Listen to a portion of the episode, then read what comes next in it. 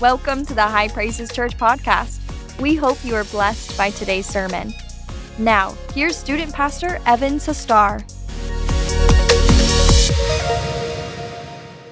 Man, it's so good to be in God's house today. Um, I, I, love uh, that we've gone back to one service because I love seeing all of your faces in here.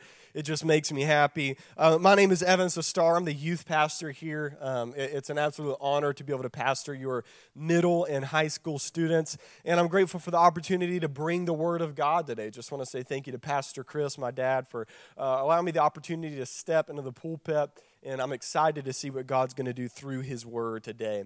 Hey, sometime back in the 70s, there arose a, uh, a pastor who started getting a, a very large following by the name of Jim Jones.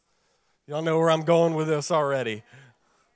Jim Jones, now we do not claim him, had his roots in the Pentecostal movement. We do not claim him because eventually he started moving further and further and further out of Christian orthodoxy until eventually he was just preaching whatever he made up in his own mind that wasn't really Christian at all. But Jim was very charismatic and he started to get a, fo- a following that eventually turned into a cult following. And at one point, he was based in San Francisco, and they said that his cult had amassed to something like 3,000 people. But as reports of abuse started to pop up and the government started to investigate, he decided that he would move his group to a country in, the northern point of South America and that he would establish his own town, his own commune, Jonestown. And so now all of these people have moved out to Jonestown with Jim Jones as their leader, and more and more rep- reports of abuse have popped up. So eventually, a U.S. representative and others went down to Jonestown to check out what was happening. And as they were leaving, Jim directed men to gun him and a few other people down and killed them in cold blood. Knowing that the U.S. government was coming for him, he then ordered a mass suicide to everyone in Jonestown, and they all died, over 900 people, by drinking Kool Aid laced with cyanide. Who remembers or knows what I'm talking about? Yeah. Tragic, horrible, insane. It's crazy. Like, it's crazy to think that, that things like this can happen. And usually, the question that we ask is this How? Can people be duped into believing someone like this? How can they be tricked into following a cult leader? How could this happen? And today we don't really have time to unpack the how. And if I can prep you, my sermon today is not about cults and cult following. But what we can acknowledge is this is that good, faithful, rational Christian people can be led astray. And they can be led astray to the detriment of their own soul. And so we have to ask this question today. If I'm susceptible, if you are susceptible, what do we do? How do we lean on God's power? So that we do not fall prey to the lies and deception of the devil and false teachers who want to make their ways into their, to our ears and into our hearts and to pull us away from the gospel. Maybe you've seen good, faithful people, a grandmother, or a father, or a brother, or a sister, or a child who served the Lord and walked away. And maybe you're, you're thinking today, how do I make sure I don't become them too? Today, I did not come with this sermon to produce anxiety in your heart. I didn't bring this sermon to get you worried that you're going to fall away from the faith tomorrow. In fact, I've come to encourage you. God, in His power and grace, has given you everything you need to persevere in the faith until the very end if you would just lean on Him. And so today, that's why we are looking at Jude. Jude is the second to last book of the Bible. And the reason that Jude is writing is because some false teachers had risen up in the church.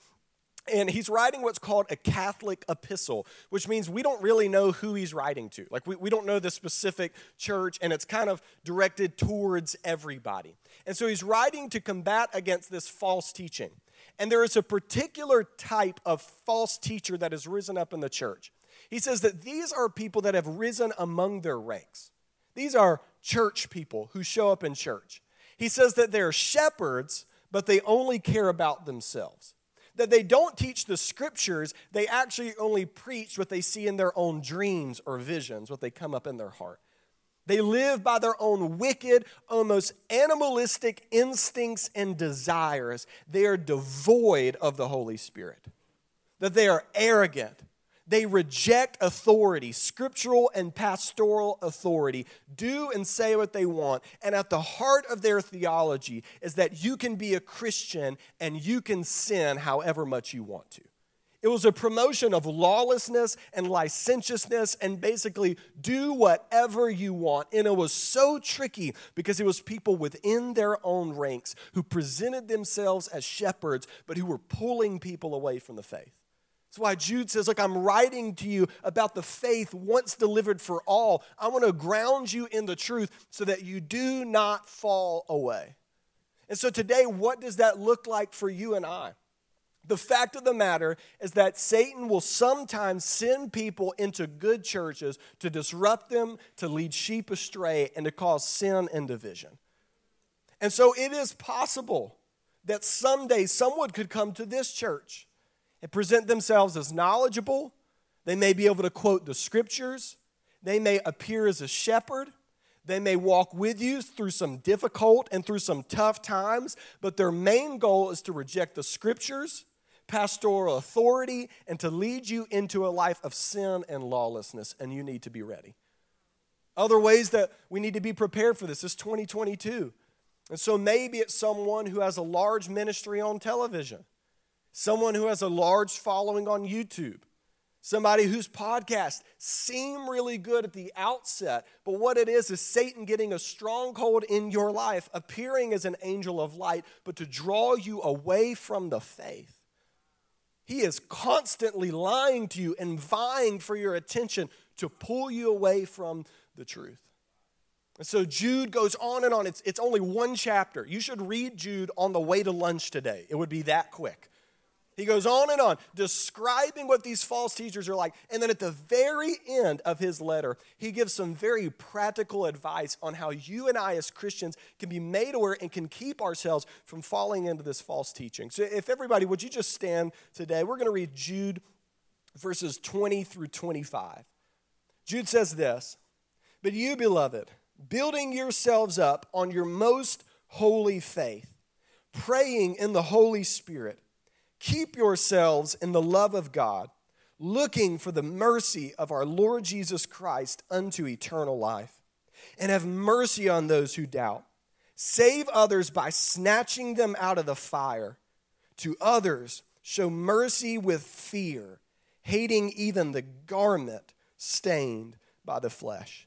Now, to him who is able to keep you from stumbling and to present you faultless before the presence of his glory with exceeding joy.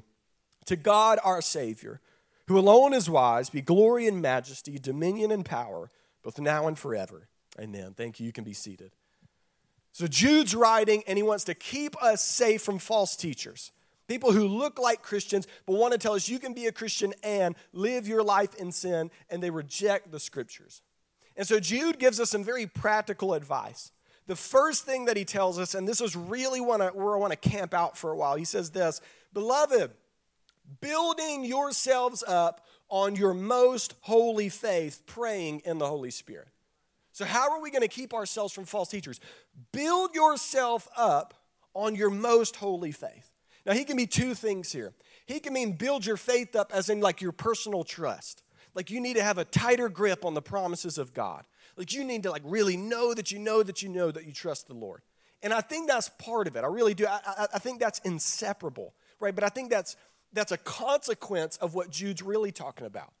When he says build yourself up on your most holy faith, he means quite literally the faith we've received, like truth, like doctrine, theology, what the Bible actually has. You need to build yourself up in the truth.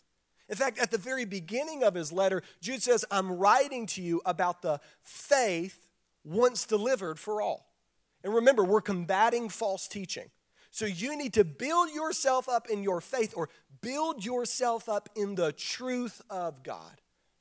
But then he hits us something that, like, maybe we don't always connect. You're going to build yourself up in the faith of God, but how am I going to build myself up? Does he say open up systematic theology? Does he say attend Sunday school? Does he say, you know, go deeper? No, no, what does he say? Building yourselves up on your most holy faith, praying in the Holy Spirit. Jude has intimately married my growth and belief in doctrine with this most practical and intimate moment of prayer with God. And in fact, he uses this phrase that maybe seems a little bit ambiguous. He says, We want to pray in the Holy Spirit. Now, what does he mean by pray in the Spirit, and how does that actually connect with building up my faith? I believe when Jude says to pray in the Spirit, he means to pray according to the will of the Spirit, to the guidance of the Spirit, to the truth of the Spirit. After all, he is the Spirit of truth, and he is the counselor promised by Jesus to lead us into all truth. In fact, why I really believe this is I think Paul kind of helps us out. When we turn to Ephesians chapter 6, the Apostle Paul is talking about the armor of God. And he says this Ephesians 6, verse 17 Take the helmet of salvation and watch this, and the sword of the Spirit, which is the word of God. Next line praying at all times, what? In the Spirit with all prayer and supplication. So for Paul, the sword of the Spirit is the word of God, and he immediately follows up and pray at all times. What? In the Spirit, with every prayer and supplication. To pray in the Spirit is to pray according to the will and guidance and counsel and revelation of the Spirit, which is most clearly and objectively given to us how? In the Word of God. And he's using these false teachers as a foil, right? Because they preach according to their own dreams. We want to pray according to God's word. They live by their own wicked desires. We want to pray according to the desires of the Spirit. So now, what he has done is he has intimately married building myself up in knowledge with praying according to the Spirit inspired Word of God. And usually we don't really think of those together, do we? Like when we hear build yourself up in the faith, we mean do an hour long Bible study, sit in Sunday school, open up the theology textbook, get some good podcasts, information download. And then when we hear prayer, we don't usually think theology. We think this intimate moment with God where I've got worship music in the background and I'm just saying, you know, Lord, I need you, help me. You know, bless my children, bless, I need your help. But we don't usually marry those. But Jude is teaching us this principle that if we are to actually grow in knowledge, it's not enough just to study, we've actually got to pray. The truth about prayer is prayer is rehearsal. It takes what I believe about God and then I rehearse it back to Him day after day after day. Ultimately, prayer is my faith put into practice. Because I'm not just in a classroom, but I'm going before God saying, Lord, this is who I believe you are, uh, who, who you are. In light of that, I worship you. God, this is who I believe you are. And so, in light of that, I need your help. You can never separate faith and prayer. And so, as I pray, I build myself up in the faith. But how do I need to pray? According to the faith. In fact, the church has always grabbed on to this principle. The church has taken hold of it. And in the fifth century, this church father by the name of Saint Prosper of Aquitaine, he, uh, I know it's such a funny name. Anyways, he, um, he, he coined this phrase in Latin, and it goes like this Lex orandi, lex credendi. And it means this the law of prayer is the law of believing. The law of prayer is the law of believing. And it's got two meanings. The way I pray reveals what I believe about God. Pay attention to how you pray, and you, we'll figure out what you believe about God. But then the reversal is true. How I pray actually begins to influence what I believe about God. It's a cycle.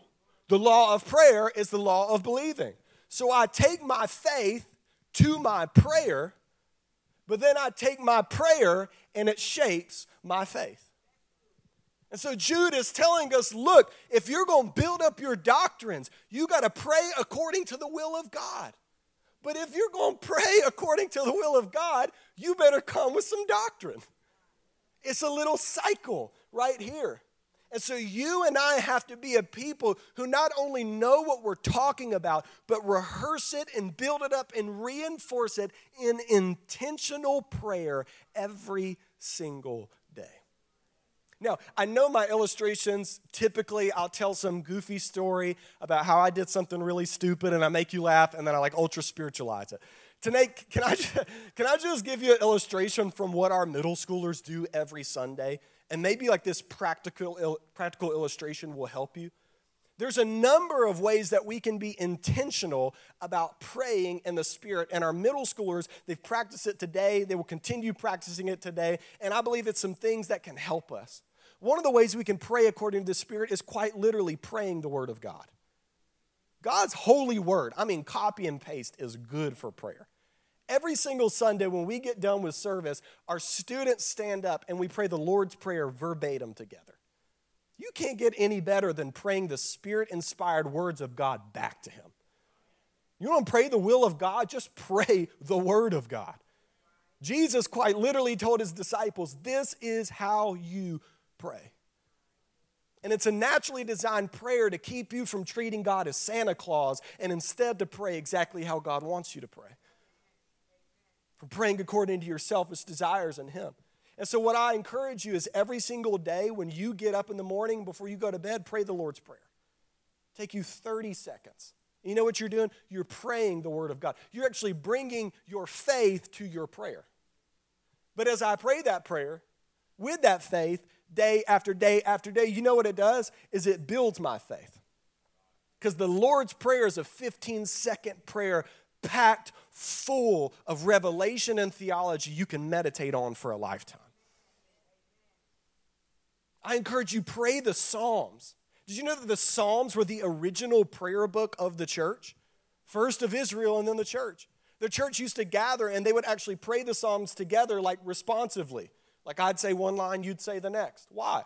Because it is designed to be the church's songbook and prayer book. Open up the Psalms today, pray three or four, and put yourself in the story and just see if those words can apply to you. I guarantee they will because the church has always done it. Second thing, you can pray summaries of the faith. Every single Sunday, when our middle schoolers get done, they stand up and they pray this ancient creed called the Apostles' Creed. 1700 year old creed.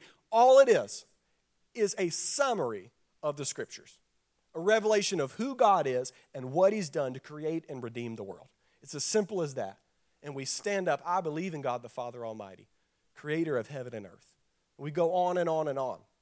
Because a 12 year old, if you said, hey, in 30 seconds or less, give me a summary of the entire Bible, would sound like nonsense, okay? So let me give you the language of the faith. But as your 12 year old prays the faith every Sunday for the next three years, for the next seven years, what does it do? It actually builds them up in their faith. So they start to understand and comprehend and meditate and get the language ingrained in their soul, and they start to believe the words they're praying. So I encourage you, Google it. The Apostles' Creed. It's on the internet. Y'all have got smartphones. Pray it every day. It's just a summary of the gospel. That's all it is. Three, we encourage our students to pray according to the language of the scriptures. And you need to get some scriptural verbiage in your soul. It's okay if you bring your own language and your own style to pray. It really is. But man, it's good when you pray like the Bible prays. When you pray like people in the Bible pray. So every Sunday before the service starts, we get up and we read the Ten Commandments to our middle schoolers. That's what they're hearing every Sunday. And what do we say in response? Lord, have mercy on us and write all these laws in our hearts. That first phrase, Lord, have mercy on us. Sorry, I'm getting choked up. It's just emotional. I love middle schoolers. Just kidding. I mean, I do love them, but I'm not crying about it. Lord, have mercy upon us. That is language all throughout the scriptures. It reminds me of that parable that Jesus told about the tax collector who gets on his knees and he beats his chest. And what does he say? Lord, have mercy on me, a sinner. And Jesus says that man walked away justified. When I'm confronted with the law of God, which confronts my sin, what do I need to do?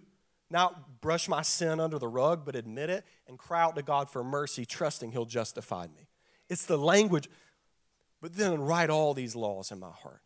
If you've spent any time in the Old Testament prophets, God is promising to his people again and again and again and again when I bring the new covenant, this law that's on this stone tablet will be written in your heart, where you will understand my will and desire to do my ways, and my spirit living within you will give you strength to live out God's law. I don't just want to be a forgiven sinner, I want to leave my sins.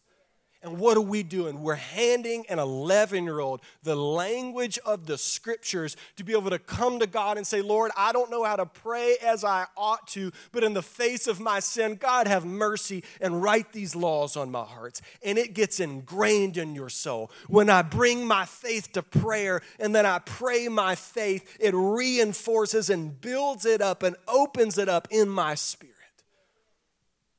So, one of the ways that I do this every day, I use this little resource called the Book of Common Prayer. The Anglicans put it together like 500 years ago at the Reformation. I know that, that that may sound foreign to you or a little strange. It's been said that the Book of Common Prayer is nothing more than the scripture set to prayer.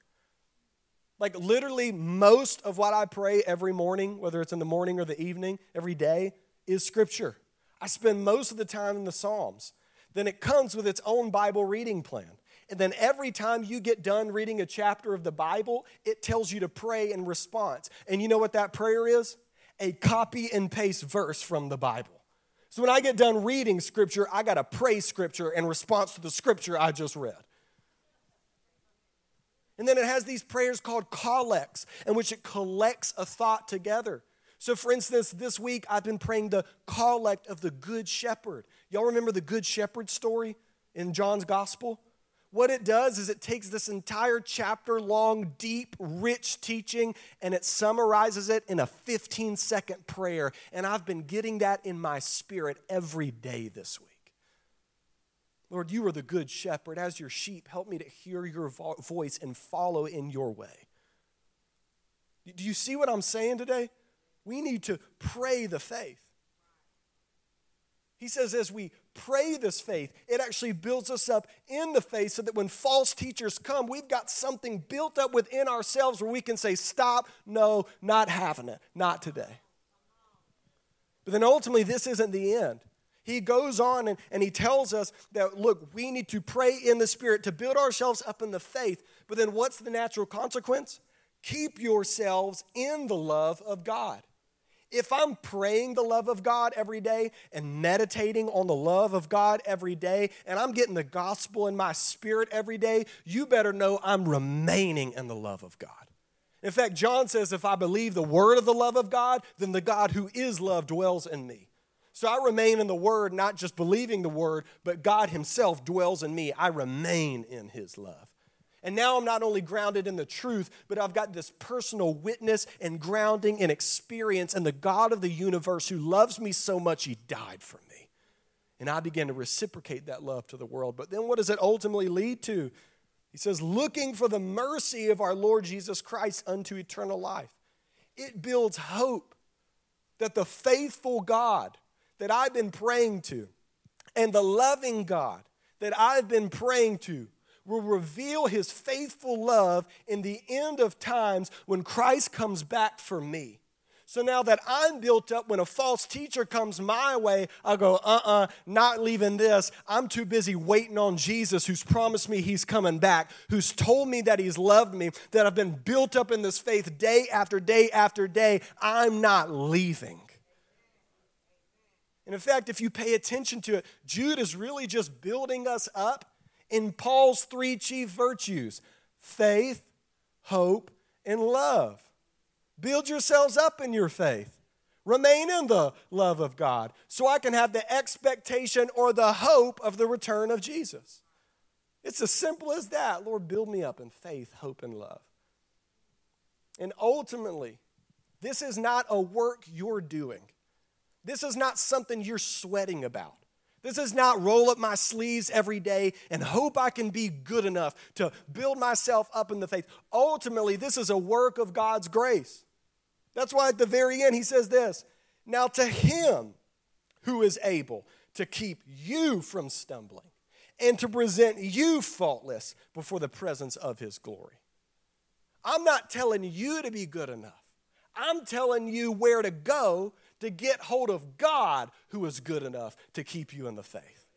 Prayer is not a good work you're doing, it's a divine means of grace. So I want to go where God's promised to be, and it's His strength, and it's His power, and it's His grace who will keep me in the faith, build me in faith, hope, and love to the very, very end.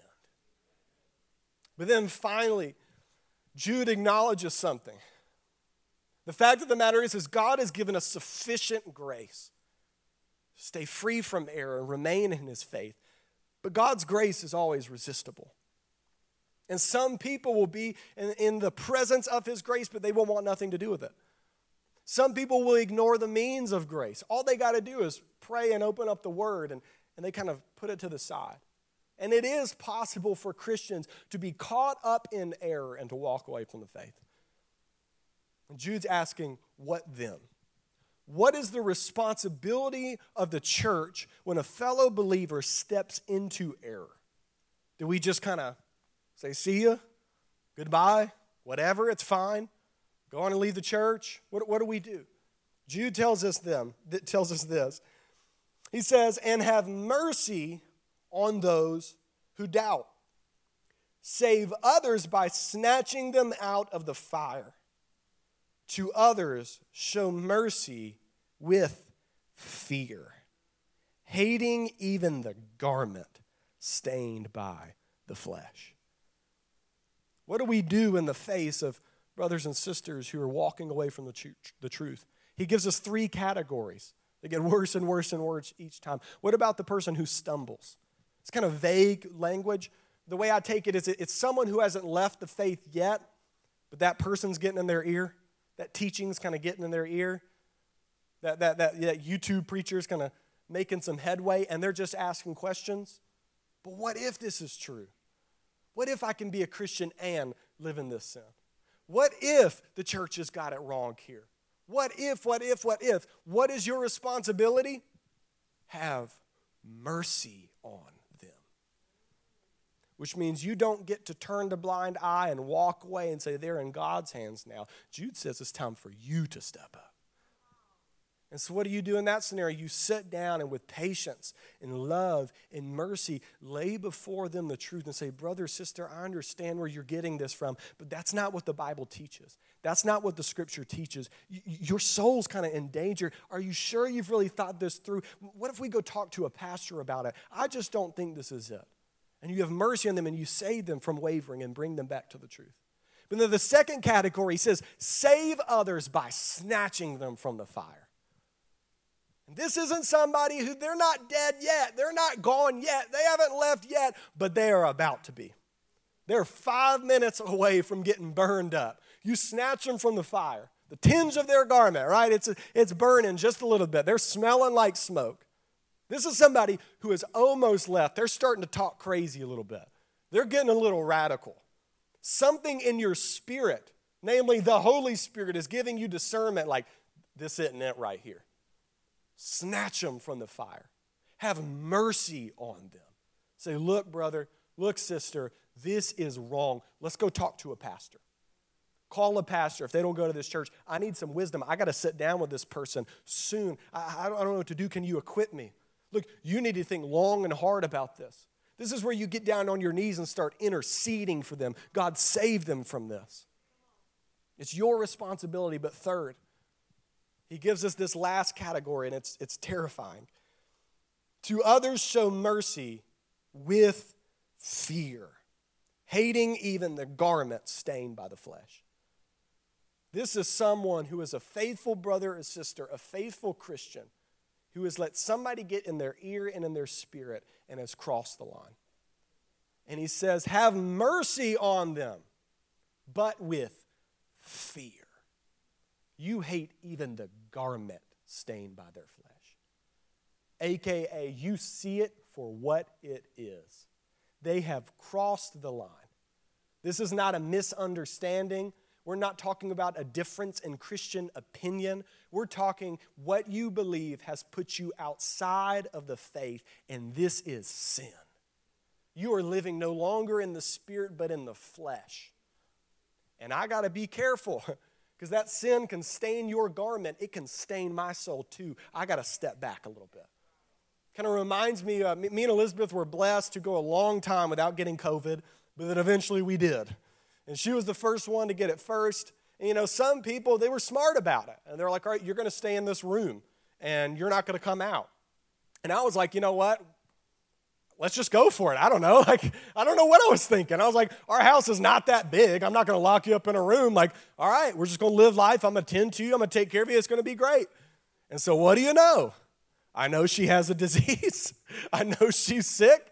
I sleep in the same bed and live around her. Four days later, I'm so cold, I can't even warm up outside in the sun. Two days later, I test positive. Why? I knew she was sick. I knew she was. But I remained around her and it got on me. She was like, hey, when somebody crosses that line, have mercy on them, but do it with fear. Because that'll corrupt your soul too. If it can get them, it can get you. You need a spiritual guard up. I'm sure a lot of y'all had family members that got sick with COVID. Did you love them? Yeah. Did you have mercy on them? I'm sure you probably brought them groceries and food. Did you stay six feet away with a mask on and gloves and everything else? You betcha. I love you. I'll offer help to you, but I'm not getting what you got. That's dangerous. When we approach a brother or sister who's gone into error in our spirit, it better be the same way. I love you. I care for you. I have mercy on you. I'll present the truth to you but I'm calling it for what it is. This is sin, a disease that will infect my soul. And what you believe will make no headway in my life because what it's done to you, it can do to me.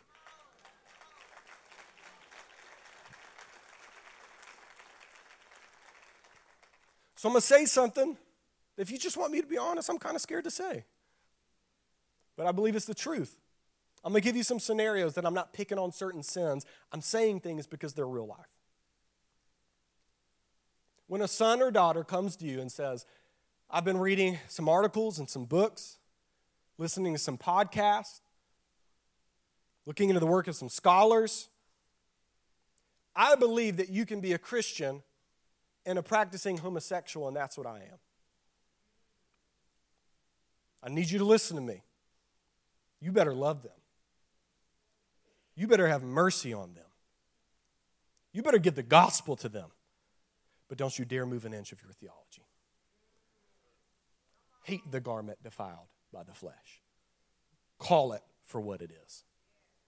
Not a difference of opinion, not an alternative outlook. It is sin. And there's a day coming where you will not answer to your child or your family member, you'll answer to God.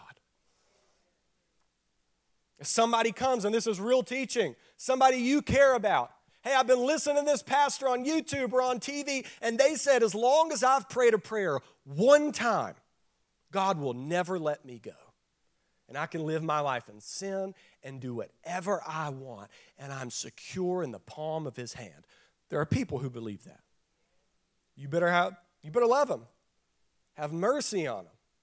But don't allow that into your life put your spiritual mask and gloves on and say, brother, sister, family member, whoever you are, I love you, but that's not right, and I don't really want to hear it. It may be someone you deeply care about. It may be somebody who you used to call for biblical advice. It may be somebody who walked you through some of the toughest times in your life, held your hand through that divorce, walked you through the medical issue, seem so faithful to God, but the moment they cross that line, there are no excuses for them, and there's no excuses for you. You build yourself up in the truth, and you extend God's healing mercy to them every single day while hating the sin that's corrupted their soul. So, church, would you stand today? I know that is a sobering last point. I, am going to invite everybody in the room, um, just step down to the front for a time of prayer. Come on, everybody in the room, go and step down if the band wants to, to come out and, and begin to play behind us.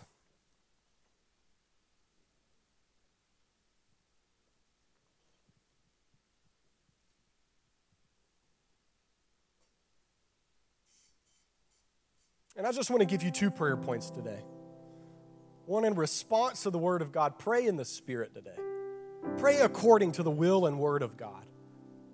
Maybe and say, Lord, hey, have I been praying in my flesh or in the Spirit? Because if I have, Lord, change me. Or convict me where I've been selfish and help me to pray according to your will and your way and your truth. God, build me up in the truth and in the faith. I want to know you.